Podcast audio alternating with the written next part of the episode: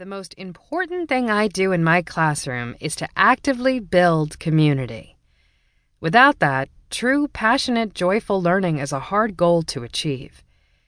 I do this by creating relationships with my students and their families. I make sure that they feel cared about and heard. Building community begins the very first second I see my students. I show up every day to teach an amazing group of third graders. I clap words into syllables. I collect field trip forms and picture money. And I try to make sure Ali doesn't pour glue on Julia's head. Again. I make sure to greet my students each morning by saying, I'm so glad you are here. And I care about you. Do you believe me?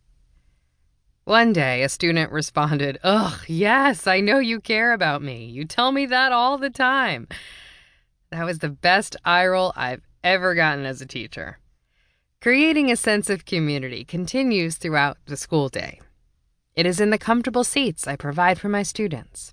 It happens when I hand them a book I know they will love, or show my genuine thrill that a yellow belt in karate was finally earned. It is in the way I comfort them when they are hurt and laugh at inside jokes we share. There are a million little ways that I actively build community in my classroom.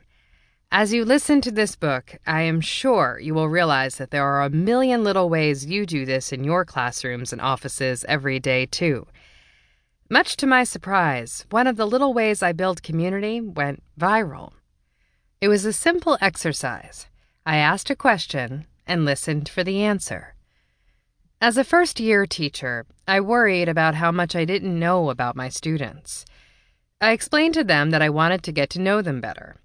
I wrote, I wish my teacher knew on the board and asked them to complete the sentence. Each student's response was unique. They responded with honesty, humor, and vulnerability. Sometimes their notes talked about their favorite sport.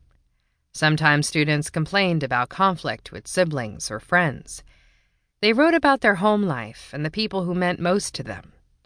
Sometimes they articulated their hopes for the future, and sometimes they explained obstacles they were facing.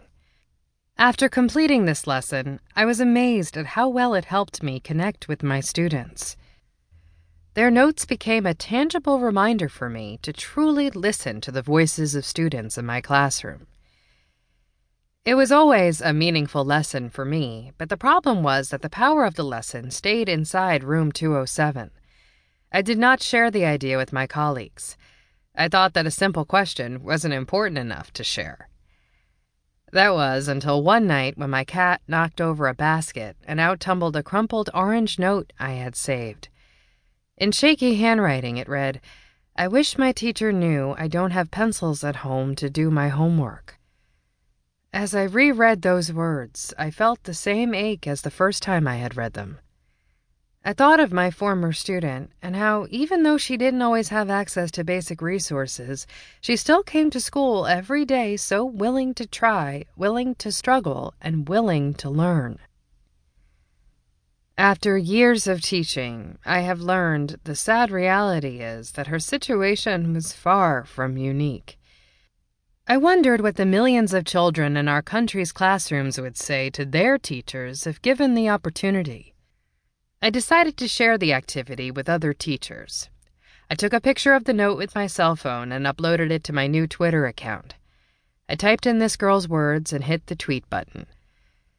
My goal in posting this little girl's note was to share a simple message with other educators that students will share their realities with us if we simply give them an invitation. The real power of this exercise and why so many people responded to it has to do with the raw truth of the students' words. When we are willing to really listen, our students might feel safe enough to express their truth. As teachers, we need to ask so that students will answer. But we also need to listen so our students are heard. Soon I began to get messages from around the world. I heard from teachers inspired to ask their students the same question and who began to share their responses. States away, fellow teachers had their students complete the simple sentence. Notes written on index cards began to form meaningful relationships between